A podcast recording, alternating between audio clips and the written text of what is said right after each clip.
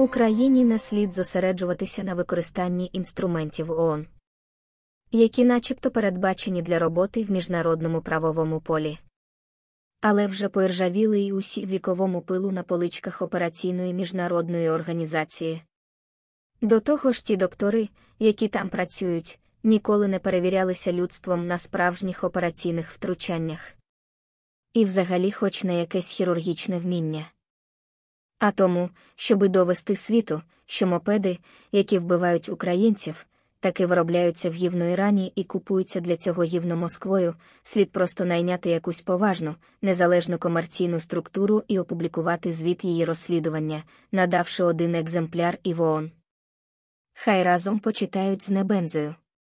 А на підставі звіту скликати асамблею для прийняття рішення для захисту зневаженого міжнародного права гівно Іраном і гівно Москвою.